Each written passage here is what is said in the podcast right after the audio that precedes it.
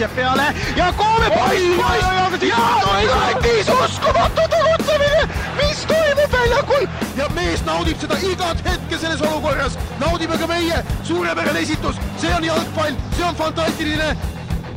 kuigi jalgpall pidavat olema parem kui seks, oleks sealgi väga kasu kolmandast poolajast kolmas poolaeg trotsib jõule ja on eetris ka kahekümne neljandal detsembril. täna saates lahkame olukorda Premier League'is, mis saab Van Halist, mis saab Mourinhost, kuidas ja kui kaugele suudavad Leicester ja Watford jätkata. samuti peatume Ragnar Klavani koduklubi FC Augsburg imelisel seerial Bundesliga's ning räägime klubide maailmameistrivõistlustest. head kuulamist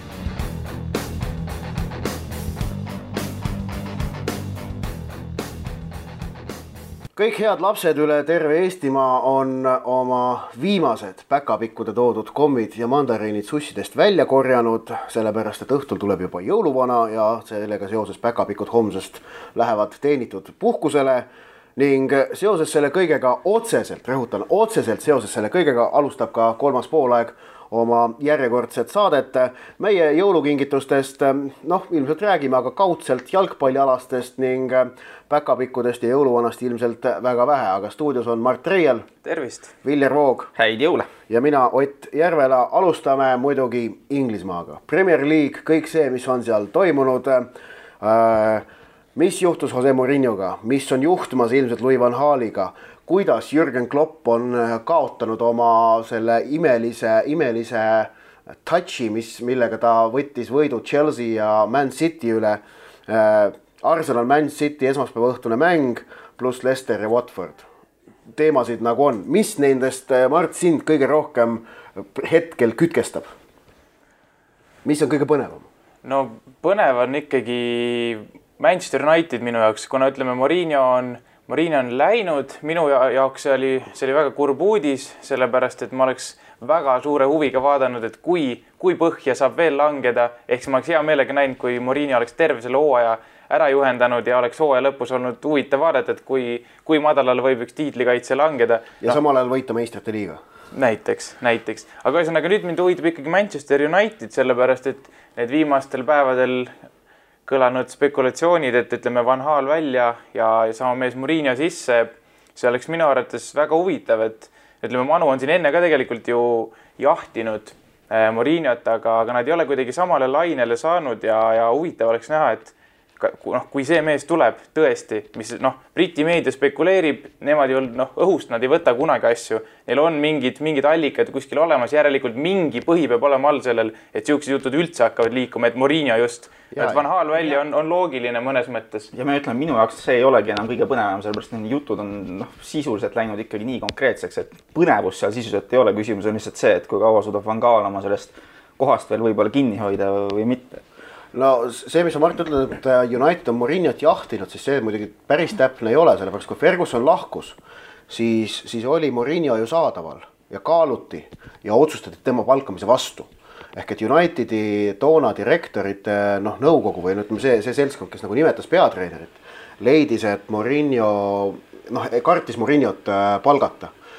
sest oli teada tema konfliktne töömaneer Äh, ja, ja noh, Bobby Charlton, kes on jätkuvalt Unitedis väga tähtsal positsioonil. selles mõttes, et tema sõna maksab, oli, oli toona väga äh, Mourinho vastane. et seda on nagu hiljem mitmest, mitmest allikast teada olnud kindlalt kõneviisides on ju. aga lihtsalt äh, nüüd on olukord muutunud ja United tahtis ju toona, kui ta Moyest nimetas, ta tahtis endale uut pikaajalist peatreenerit, nad läksid, nad, noh, nad tahtsid äh, teha sedasama, mida Ferguson oli teinud. Moyesile anti kuueaastane leping, aga nüüd on olukord muutunud Box office'it on vaja. Unitedil on praegu vaja esiteks seda, et mäng oleks põnevam, teiseks seda, et nad oleksid seksikad ja kolmandaks võimalikult kiiresti mõnda tiitlit. Äh, ja, ja hetkel võib United selle pikaajalise lähenemise väärikuse lihtsalt aknast välja visata, öelda Mourinhole, me anname sulle kaks pool aastat et kui sa selle või noh, kaks pool aastat näiteks, no lühemat ilmselt ei anta, on ju. kaks pool aastat, et selle ajaga me tahame, me rohkem sulle pakkuda ei julge, Mark Morini võtaks selle vastu. ja siis oleks siis see, et kui ta, kui ta nagu võidab selle ajaga piisavalt, siis ta saaks seda lepingut pikendada, kui tal siis isu tekib. aga, aga ühesõnaga nad, Unitedil on praegu minu meelest seis sedavõrd halb sportlikus mõttes, et neil on, neil on vaja tiitleid maksku, mis maksab, vahet ei ole, kes nüüd selle toob, kuidas selle toob, kogu see, see, see, see, mis puudutab selle peatreeneri positsiooni ümber olevat maagiat, seda neil hetkel enam vaja ei ole. ma arvan, et pikemat lepingut kaks, kaks pool hooaega niikuinii pakutaks ka, et see, seda pole mõtet nagu Morinale pakkuma hakatagi, sellepärast et mina olen kogu tema karjääri näinud teda kui sellist nii-öelda plaastertreenerit ehk kes pannakse sellisele veritsevale haavale peale ja ta teeb oma selle töö hiilgavalt ära, aga varem või hiljem hakkab see haav seal all uuesti imitsema ja siis ta muutub nagu selles mõttes kasulikuks, et läheb vaja sellist äh, pikaajalist lahendust ikkagi. Chelsea's, kui ta esimene ametiaeg Chelsea's oli, siis ta sai kinga neljandal hooajal. Äh, ja seejärel on ta pigem olnud niimoodi, et juba kolmandal hooajal on asjad pekkis on ju, et, et see lihtsalt, aga no see ongi tema nagu töö iseloom, et see on, see on see noh, see ongi töö, mida sa saad teda palgates, aga samas ta nagu noh, võidab neetult sageli. No needsamad, mis sa tõid välja kolm punkti, et Manu on vaja, et mäng läks seksikamaks, miskit oli seal veel ja tiitel mm, -hmm. et ühesõnaga sellest, nendest kolmest punktist ma väidan, et ainult, ainult tiitel on see, mida Murillo suudab tuua, sellepärast et ta kütkestavat jalgpalli ei paku, ta pakub just pragmaatilist ja, ja tulemusele orienteeritud jalgpalli. vähemalt on tema meeskonnad siiski noh, on, on võitluslikud. vaata, Man United praegu, ta pole isegi mitte võitluslik, ta on selline äh, lakooniline pensionär, kes äh, läheb hommikul ajalehe järgi täpselt alati omas tempos harjumusest leheputkasse, mis sest, et meil on, on ju olemas digitellimused ja, ja kojukanne, aga tema on harjunud, tema läheb, kõnnib putkasse, ostab ajalehe ja kõnnib koju tagasi. täpselt igal kellaajal kõike teeb samamoodi, läheb, on ju noh, kindlalt fikseeritud kellaajal fooritsükliga ka üle tee, on ju. Et, et United on praegu selline, sedavõrd lakooniline ju, noh, seda, see theater of dreams mis Old Traffordi hüüdnimi on, see ei õigusta ennast praegu. Ja see on Unitedi jaoks väga suur probleem. Ja Murillo suurt kriitikat saanud siis bussi parkimise taktika, siis ma näen, et Manus hetke kaitseringa seda ei, ei suudaks nagu enda peale võtta, et seal ei ole nii-öelda ühtset kollektiivi, kes suudaks selle asja seisma panna, vaid sisuliselt see Eh, David De Gea ja Chris Smallingu peal see kaitseliin, see püsib, et seal praegu nii normaalne olukord. Unitedi, muidugi ma ütlen seda ka, et Unitedil oli noh, tohutu ebaõnn oli Luke Shaw vigastus. just Luke Shaw'ga ho hooaja alguses mängis United hoopis teist mängu ilma temata.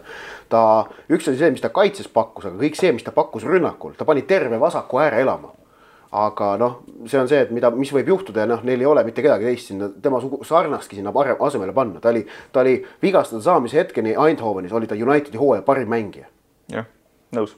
see, see on Unitedist. nii, aga noh, et Mourinho'st me juba rääkisime ka, aga et ta Chelsea'st äh, vallandati siis äh, ja Hidinki asemele, noh, see Hidinki asemele panemine, see on mõistlik samm minu meelest. et see on nagu noh, ta on korra seda tööd teinud, ta, tal on nimi, tal on autoriteet, ta, tal, tal on kogemus, et ta suudab selle olukorra selle ära mahendada. tal on motivatsioon ja..., et minna võidukalt pensionile. jah, noh no, just, mis, et noh, et seal on noh, et tegelikult on see, et tal on ülesanne niimoodi, et noh, et meistrivõistlused väärikalt lõpuni mängida, vahet ei ole, mis koht tuleb kusjuures ma arvan. no kaheksateist kuni kakskümmend pigem ei sobi. jah, ja okei okay. ja siis äh, proovida Inglismaa karikat ja meistrite liigat no pluss, panustada neile. pluss Hidinkil motivatsiooni küsimus see, et, et pensionile võiduga, teine asi, ega ta ju siin viimane töökoht oli Hollandi koondises kuni, kuni juuni lõpuni vist, ühesõnaga suveni. seal noh, ühesõnaga tal ongi vaja tõestada, et Hollandis oli tööõnnetus ja, ja sada, sada muud häda veel, et, et noh, autoriteetne kahtlemata ja tituleeritud mees, et nii-öelda uus tulemine äkki Mm -hmm. ja see on, olekski hea vaate. pluss tuttav keskkond ole,. oleks hea vaatamine siis Van Gaal versus Hiding, et äh, Manu Chelsea mäng, et, et kui oleks, kui ei oleks veel Murinot selleks hetkeks pukis, siis oleks see Hidingule kindlasti ka hea näitekoht, et näete, ma tegelikult ei olnud nii sitt mees, kui ma seda Hollandi koondist üle võttes. see mäng tuleb siis esmaspäeval, ütleme kõigile raadiokuulajatele naljakas on öelda raadiokuulajad. siis Arsenal Man City esmaspäevane mäng oli hea mäng minule meeldis väga Arsenali mäng, mulle, mulle, ma tõsiselt arvan, Arsenal mängis seda mängu igas mõttes hästi. ehk et äh, nemad mängisid oma võimete piiril ja Man City allpool oma võimeid ja see lõpuks määras. no tegelikult, äh, tegelikult see tulemus ei vasta, ei vasta mängupildile. ma ütlen, ma mõtlesin, just skoor jah, skoor selles mõttes, see ei vasta mängupildile. ma ütlesin juba, ma vaatasin esimesel poolel kui Arsenal võitis esimese poole kaks-null, eks ju, neil oli täpselt kaks pealelööki ja need olid mõlemad väravas ehk siis see super efektiivsus aga veelgi enam ma mäletan seda, et enne esimest väravat, hetk enne esimest väravat ma vaatasin seda sõbra juures, kes oli, ütleme ka Arsenal või vabandust, City võidule pannud, ütleme noh, niisugune sümboolsed eurod peale ja. sümboolsed viissada. ei, sümboolsed viis, ütleme siis ära ja vaatasime koos ja noh, mees oli loomulikult City poolt ja noh, mina olin niisama, vaatasin huviga ja ütlesin talle just hetk varem, et et kurat, et Arsenalil ei ole mitte ühtegi pealelööki, et ära põe, vaata, et tuleb ära, tuleb ära sulle, et noh, City tõesti domineeris, ta oli küll üpris nüri või isegi väga nüri. Ja siis nüri. ja ütleme ja minut pärast seda minu saatuslikku lauset oli seis üks-null. ja no, no hetk varem De Bruyne lõi on ju napilt mööda, mis oli City teilt esimese poolega parim variant. aga, aga siis noh, minu meelest äh, ikkagi see, kuidas kaks-nulli peal mäng oli, okei okay,, see Yaya Toure üks briljantne löök.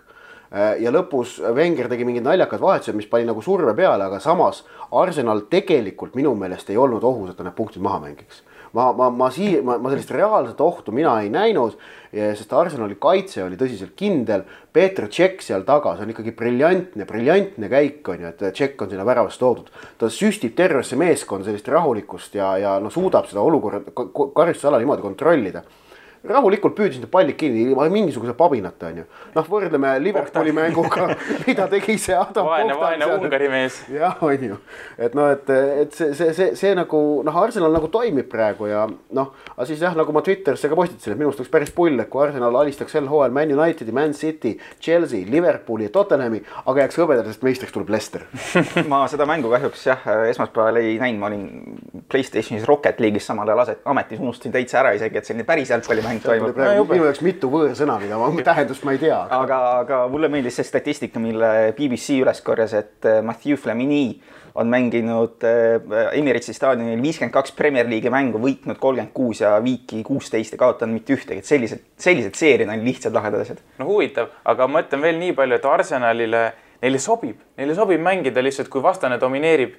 Nad istusid samamoodi, nad murdsid maha, noh, kõige, kõige parem näide hilisemast ajast, Müncheni Bayerni meistrite liigas, murdsid samamoodi maha, mängu tulemus kaks-null toona siis ei vastanud mitte mingit pidi mängu pildile, vaid lihtsalt Arsenal istus oma poolel, aga vapralt, sitkelt, targalt ütleme kannatlikult ja kontrarünnakud suurepärased, erinevalt Cityst, kes, kes esmaspäeval ei ütleme, kui nad võitsid palli, see, et nad ei Joe suutnud Campbell. minna pikalt Jaa. või nagu kiirelt lülituda rünnakule. Sterling teisel poolel noh, nagu üritas, aga ta jäi ikka suht, suht üksikuks seal ja siis oli veel see, et, et äh, Joel Campbell Arsenali eest on ikkagi noh, lõpuks on talle antud võimalus ja mees õigustab seda. ta ja. Nagu, ta nagu saab hakkama ja ta pakub midagi muud, ta on ikkagi selline natukene buldooserliku stiiliga, vaata noh, ta on jõuline, aga samas on ta kiire, et selles mõttes väga huvitav. aga ma ei, ei julge siiski Arsenalist kui noh, kindlast tiitli favoriidist, kui me, kui ei, me vaatame tabelit ei julge ei, ei, ei julge rääkida enne aprillikuud. aprilli lõppu, noh, kevad,, hetkel on Arsenal selge tiitli favoriit. jah, aga no iga aasta neil tuleb see langus, iga aasta tuleb. no jah, okei okay., no see see, lihtsalt see, see, paratamatu, et Lesteril peab see ka tulema, on ju, millalgi, kas see tuleb siis, kui jaanuaris hakatakse, äkki tulevad liiga suured summad see on see, et, et noh, esimene lumi ei jää kunagi maha, aga noh, välja arvatud siis, kui ta jääb. see on umbes samasugune loogika praegu. aga noh, aga Arsenal kipub seal kevadel alati neid asju ära väristama, nii et noh no Arsenali suur häda on muidugi vigastused, sellepärast et noh, Wengeri treeningrežiimid on, on ilmselgelt ajast ja arust, on ju, selles mõttes just, et noh, need ta, ta mängijad saavad keskmiselt väga palju rohkem vigastada. aga üks asi veel, keskkaitsjatest tahtsin rääkida, et noh, Otamendi Mangala keskkaitsevaar Oh, oi, ära räägi, oh. sellega ei saa, sellega ei saa ju midagi noh, suurt asju ära teha. samas enne mängu ütles Thierry Henry, et tema, tema silmis on hetkel Premier League'i parim keskkaitse Laurent Koscielny ja ma hakkasin mõtlema ja no ega kedagi otseselt nagu paremat välja ei too küll. et noh, kes oleks temast kindlasti parem. no nii, niimoodi kindla peale küll ei oska, ei oska öelda, aga küll oskan öelda City koha pealt. no Vincent Kompanii vigastus pärast seda vaatasin järele, neil ei ole mitte ühtegi nullimängu ja see vigastus oli siis ütleme viimane mäng, mis Kompanii mängis, oli kaheksas november ehk siis pärast seda City pole mitte ühtegi nullimängu suutnud ja nad mäletatavasti, mäletatavasti hooaega alustasid ju väga no ta päris kaua hoidsid taga nulli ikka, ma ei mäleta, mitu mängu see oli, aga, aga minu meelest väga, väga korralik algus oli. aga nüüd kompanii vigastus ja noh, Mangala Otamendi, see, mis seal eile toimus. farss. noh, ega Liverpooli ka väga palju parem ja, ja Li- Liverpool ongi järgmine, mis ma tahtsin rääkida, et, et noh, et, et noh, Klopp tuli alguses, tegi paar head tulemust, aga nüüd see, see Watfordi käest null kolm näitas, et kui ikka mängijaid ei ole, siis pole nagu midagi parata. no, no. no kui ei ole mängijaid, siis ei ole seal midagi nagu väga teha ja noh, Liverpooli mängija materjal on ikka noh alus, Martin Škrtel, nad ütlesid, et noh, et Škrteli kaotamine mõjutas neid, ei mõjutanud, ta oli ikka nii halb, noh. ta oli ikka nii halb, noh. No üks asi, mida Škrtel võiks olla, et jõudu võiks olla, ta lihtsalt trügiti ära selle kaks-null värava puhul ju noh. see on see, et meil on linnas ilusti äh, reklaamid väljas, mis on Disney jääl või, või mis iganes on, ma ütlen, et noh, kes Liverpooli keskkaitse kohta sa- sai sama asja öelda selles mängus, et oleks nagu jää peal olnud see, kuidas nagu Watford meeskond, kes ei ole tuntud oma selliste filigraansete jalgpallioskuste poolest, noh, sul ei ole seal Cristiano Ronaldo, kes peaks nagu igast kaitseliinist läbi murdma niimoodi. Judy Galo on noh, super või Odion, Odion Judy Galo, see on üks super vend, noh, teda on nii vahva on vaadata. no seda teine, vaatasin, teine see Troy Deenit on ka vahva vaadata, sest tema selline noh, vana hea inglise ründaja. suur kapp ees lihtsalt paneb kõigile ära, noh. no see Igalo ma vaatasin veel täna hommikul äh, mehele on tehtud ju lausa, tal on üks kuulus, kuulus trikk nii-öelda, mis on tegelikult lihtsalt tavaline konks. noh, seda ongi raske kirjeldada, vaadake, vaadake ise järele, ühesõnaga Igalo Scoop on selle asja nimi, sellele on tehtud eraldi Twitteri konto. see on igast mängust, põhimõtteliselt igast mängust on leitud mingisugune episood, kus ta teeb selle triki ära ja ta tõmbab, vahet ei ole, kes seal vastas on, ta tõmbab kõik kaitsjad selle kohvile ja keegi pole veel suutnud seda nagu kodutööd siis niimoodi teha või, või siis kas tõesti mängus ei saada tema vastu, aga see, see näeb välja äärmiselt, äärmiselt labane, lihtne trikk, mida ma võin, olen isegi omal ajal kehalise kasvatuse tunnis teinud, et lihtsalt pall, pall tuimalt äh, näiteks parema jalaga konksuga lihtsalt vasakule poole ja, ja kiiruse peale. seal ei ole mingit imetriblingut, no soovitan vaadata Ikhalo Scoop Twitterist ja mees, vahet ei ole, mis Premi kaitseliin kõiki mehi lüpsab ja, ja see sealt nagu edasi järgneb päris palju ohtlikke olukordi, et sihuke huvitav, et noh, ta, ta ei tee midagi erilist, aga mees on kaksteist väravat ära löönud. no aga mis on juhtunud Kloppiga, et kas tõesti ei olegi olemas sellist asja nagu imerohi, kes, mis, kes, imetreener, imerohi, kes tuleb ja paneb iga meeskonna mängima? no sa ei, sa ei tee Lallanast, Suarest, sa ei tee midagi jälle teha lihtsalt. jah, ja hea uudis on see, et, et äh, jõuluteisel pühal Liverpooli külaliseks Lester. kas tuleb uuesti tuppa? ma ei tea, noh, see ei imestaks või? ei imesta, ei imesta muidugi, sellepärast erinevalt, erinevalt Liverpoolist Leicester oskab, suudab ja tahab rünnata. okei okay,, Liverpool kindlasti tahab ka, aga välja sealt midagi ei tule. no kakskümmend väravat seitsmeteistkümne mänguga, see on, see on äärmiselt mage näitaja. ja noh, Kloppi, Kloppil on selles mõttes, ma ei ütle, et Klopp on halba tööd teinud, vaid tal ongi ka noh, ütleme sellest teisest S-tähega asjast saia teha, no seal väga, sa pead igasugu sepikust. jah, sepikust sai, ütleme, seal on ikkagi vaja ime siukest, palju tegureid, palju tegureid. imemöldrit ja pagarit on ju jah, nõus. aga siis on siis veel kaks asja, ma tahtsin puudutada Lester ja Watford ikkagi, et noh, et ähm, see nende meeskondade hetke tege-, saldo ja, ja, ja mäng on põhjus, miks mina ütlen, et Inglismaa jalgpalli Premier League'ist paremat liigat ei ole olemas. nõus, sellepärast et ma ei, ei nõustu Otiga sellistel bravuursete väljaütlemistega. Ei. parema, paremat ei ole olemas, seda ma küll ei on tea. paremat ei ole. huvitavamat, huvitavamat, parem, parem. huvitavamat, põnevamat,, Viljar, kuidas sa erutavamat. defineerid sõna parem, sõna parem võib väga mitmet moodi defineerida ma ei räägi kõige kõrgetasemelisem, kuigi ilmselt on ta ka seda äh,. aga, aga kõige parem lihtsalt selle sõna hea mõttes. vot sellepärast on ta väga kõige parem. Et sellised asjad juhtuvad, Lester juhib, Watford on seitsmes, Chelsea on kuusteist, midagi sellist. viisteist. jääme alustab Palace'it kuuendal kohal, mis on jah ka selline. noh, ja Palace kuues, aga see on juba see, et see on nagu mõjub sellisena, noh, seal midagi kuuendal- imelikku ei ole nagu kuuendal kohal on ikka igasugu imevõistkondi ei no aga nagu vaata, see näitab ka, et noh, et Palace'i kuues koht ei pane väga kulmu kergitama, noh, see on nagu noh, päris jaa, okei okay,, noh, mõistlik. vot nii et, nii et ja, et ühesõnaga ja siis suurepärane uudis on see, et, et äh, jõuluteisel pühal Premier League on teinud muudatuse, suure ja olulise muudatuse. Neil on neli kick-off'i aega ka kakskümmend üks, nelikümmend viis õhtul ehk saab alustada neliteist, nelikümmend viis vaatamisega ja lõpetada kuskil kakskümmend kolm, kolmkümmend viis. super vahepeal aga võrkpalli karikafinaal. ei, nii ja õnneks saame taas rääkida ka fenomenaalsest äh, Eesti sportlase saavutusest Bundesliga-s ehk et Ragnar Klavan jätkab oma seda poolteist aastat kestnud seeriat, kõik mängud algusest lõpuni ja FC Augsburg oli sügisringi viimase viie vooru Bundesliga kõige edukam meeskond, kogus kolmteist punkti, Bayern oli teine kaheteistkümnega. super, absoluutselt vah- vahva, ega midagi ei ole öelda, äge. õpe, see on näha, et on õpitud, et see hooaja alguses võib-olla oli natuke keeruline seda žongleerimistöö Euroopa liiga ja, ja Bundesliga nii-öelda prioriteedid ja kõik muud paika nüüd on nagu kuidagi sellega hakkama saadud. ja väga tähtis õppetund on see ikkagi kannatlikkuse osas ehk et noh, Augsburgis äh, noh, ei, ei mindud paanikasse. ei, ei, ei hakatud rääkima ka sellest, et Vainsiirl, peatreener Markus Vainsiirl, et äkki oleks vaja ta välja vahetada, vaid lihtsalt äh, rahulikult võeti, tehti oma tööd edasi, keelduti minemast paanikasse, ükskõik noh, noh, seda oli näha, kuskilt otsast ei olnud paanikat. kuulsin seal kohapeal, et, et siis noh spordidirektor Stefan Reuter oli, oli selle noh, kriisi ajal põhimõtteliselt teinud niimoodi, et oli, oli kogu tule nagu enda peale võtnud avalikkuse ees. säästnud meeskonda, säästnud peatreenerit, käinud ja võtnud kogu tule tuimalt enda peale niimoodi noh, ülilakoonilist asja lahendanud. ja see on nagu õppetund, et äh, minu meelest ka praeguse Augsburgi tõus, nüüd neil on üheksateist punkti koos noh, ütleme Bundesliga keskmine püsimajäämine viimase kümne aasta jooksul on olnud ehk viieteistkümnenda koha saavutamine. kolmkümmend neli koma seitse vist oli, mis ma arvutasin välja. Ehk et neil on noh, teise, teisest ringist on vaja isegi vähem punkte kui esimesest, et noh, liiga koht tagada. ja noh, paistab, et praegu nagu asjad toimivad ja ilmselt nad need punktid ka kätte saavad, on ju. aga, aga jah, et, et väikestele klubidele ka selline õppetund, et tegelikult noh järsu muudatuse tegemine ei too sageli, pigem ei too edu, kui toob. pigem toob edu stabiilsus. No, no selle soovitud eesmärgi saavutamist. Augsburg on ju tegelikult tõestas seda üle-eelmine hooaeg, kus nad olid jõulude ajal, kas neil oli kaheksa. üle-eelmine, see oli Klaavani esimene hooaeg siis. jah, ühesõnaga, kui neil oli jõulude ajal kaheksa või üheksa punkti üks ja, kahest ja. ja kus nad siis samamoodi ei, ei hakanud kedagi kuskil vallandama, ei tormanud kuskile rahulikult ütleme, tehti meeskonna sees omad järeldused, võib-olla tehti mingi sarnane koosolek, kui millest, millest Ragnar rääkis sulle, et, et noh, toimus mingisugune nii-öelda kriisikoosolek, kõik said oma suud puhtaks rääkida ja et see ka, see ka väga palju aitas neid.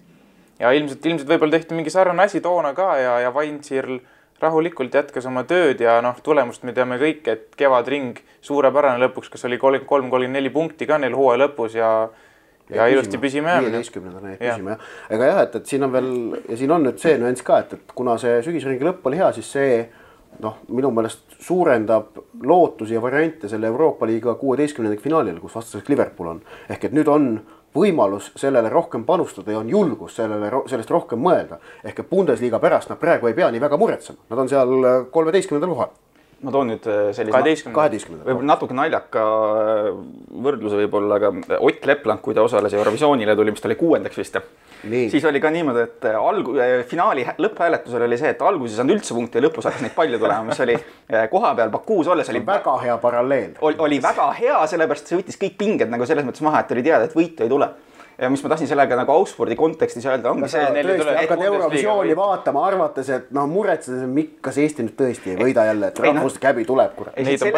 see oleks olnud kehvem variant, kui nad oleksid võib-olla Augsburg, noh, lähme nüüd Augsburgi peale, ongi see, et kui nad oleksid alguses need nii-öelda oma punktid kätte saanud ja võib-olla siis hiljem oleks tulnud see väike langus. et ei oleks et oleks tekkinud lootus, et see eelmise aasta tulemus on norm ja siis oleks tekkinud nii-öelda motivatsiooni langus, kui, kui see nii ei lähe et praegu oli selles mõttes hooaja algus oli hea, selles mõttes, et võttis nagu need lootused maha, et see, mis juhtus eelmine aasta, et nad said selle Euroliiga koha, et see ei peaks olemagi nüüd meeskonna jaoks uus norm ja nüüd on lihtsalt selles mõttes, et pingevabam ja rahulikum mäng. no ükski kaotus ei ole hea.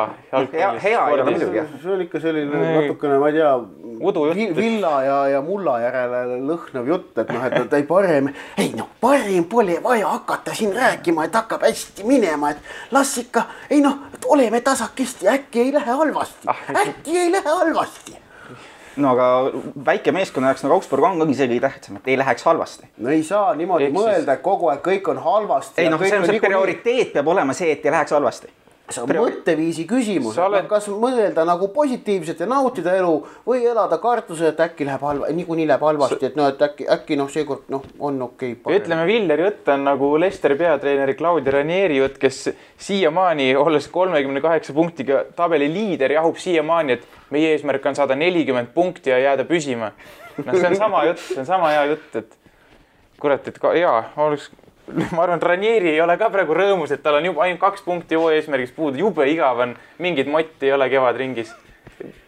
kuskilt ikka kaks viiki vägistame ära Bournemouthi ja Norwichiga ja ongi korras, jääme püsima. Klauni kohta veel see, see huvitav nüanss ka, et, et Eesti Spordiajakirjanike Seltsi hääletusel aasta parimatele sportlastele, mis moodustab siis lõpptulemusest ühe kolmandiku, sai Klaavan kolmanda koha, mis on, mis oli nagu noh, eelmine aasta oli ta viies sealmaal hääletusel, nüüd oli kolmas päris, päris huvitav oli minu jaoks areng jah.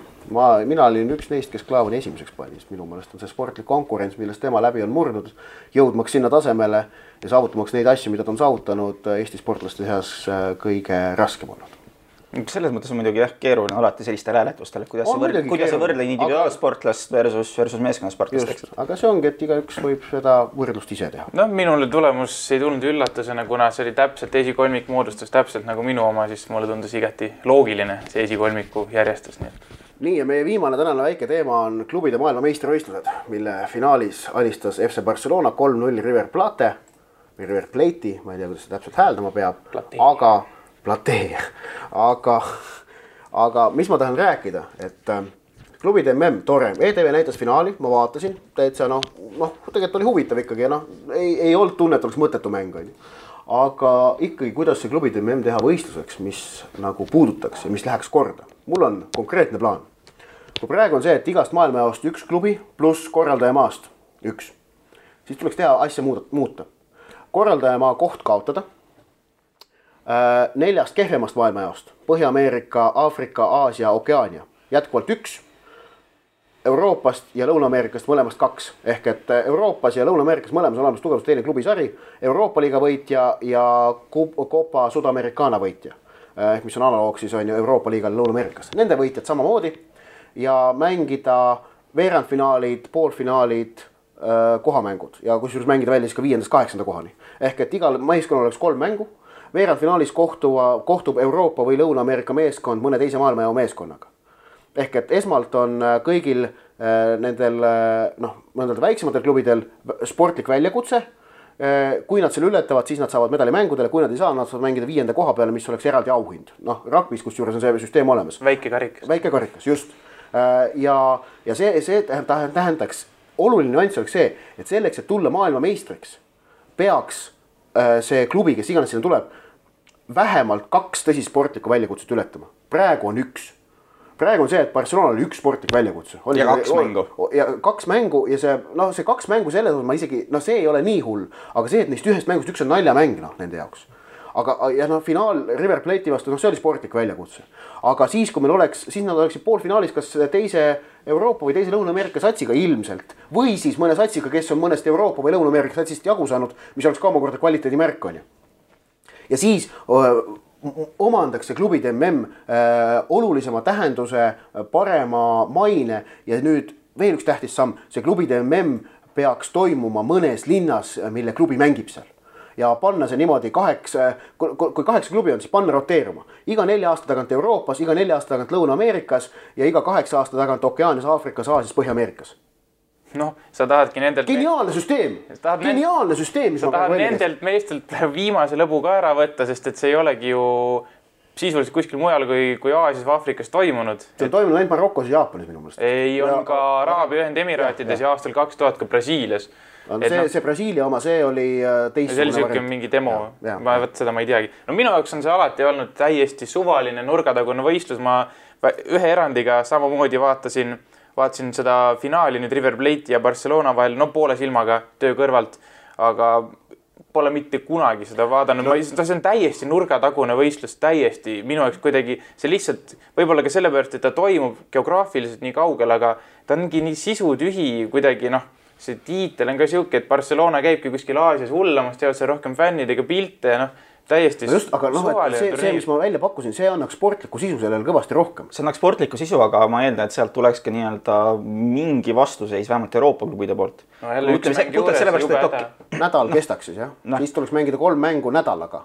jah no., ja see seaks ka omaette veel mingid äh, piirangud või siis vaja muutust teha on ju koduliiga äh, graafikutes ja kõike muud pluss selleks, et reis ja kõike muud ja miks ma ütlen just Euroopas, on see, et äh, Lõuna-Ameerikas on ju hooajad lõppenud.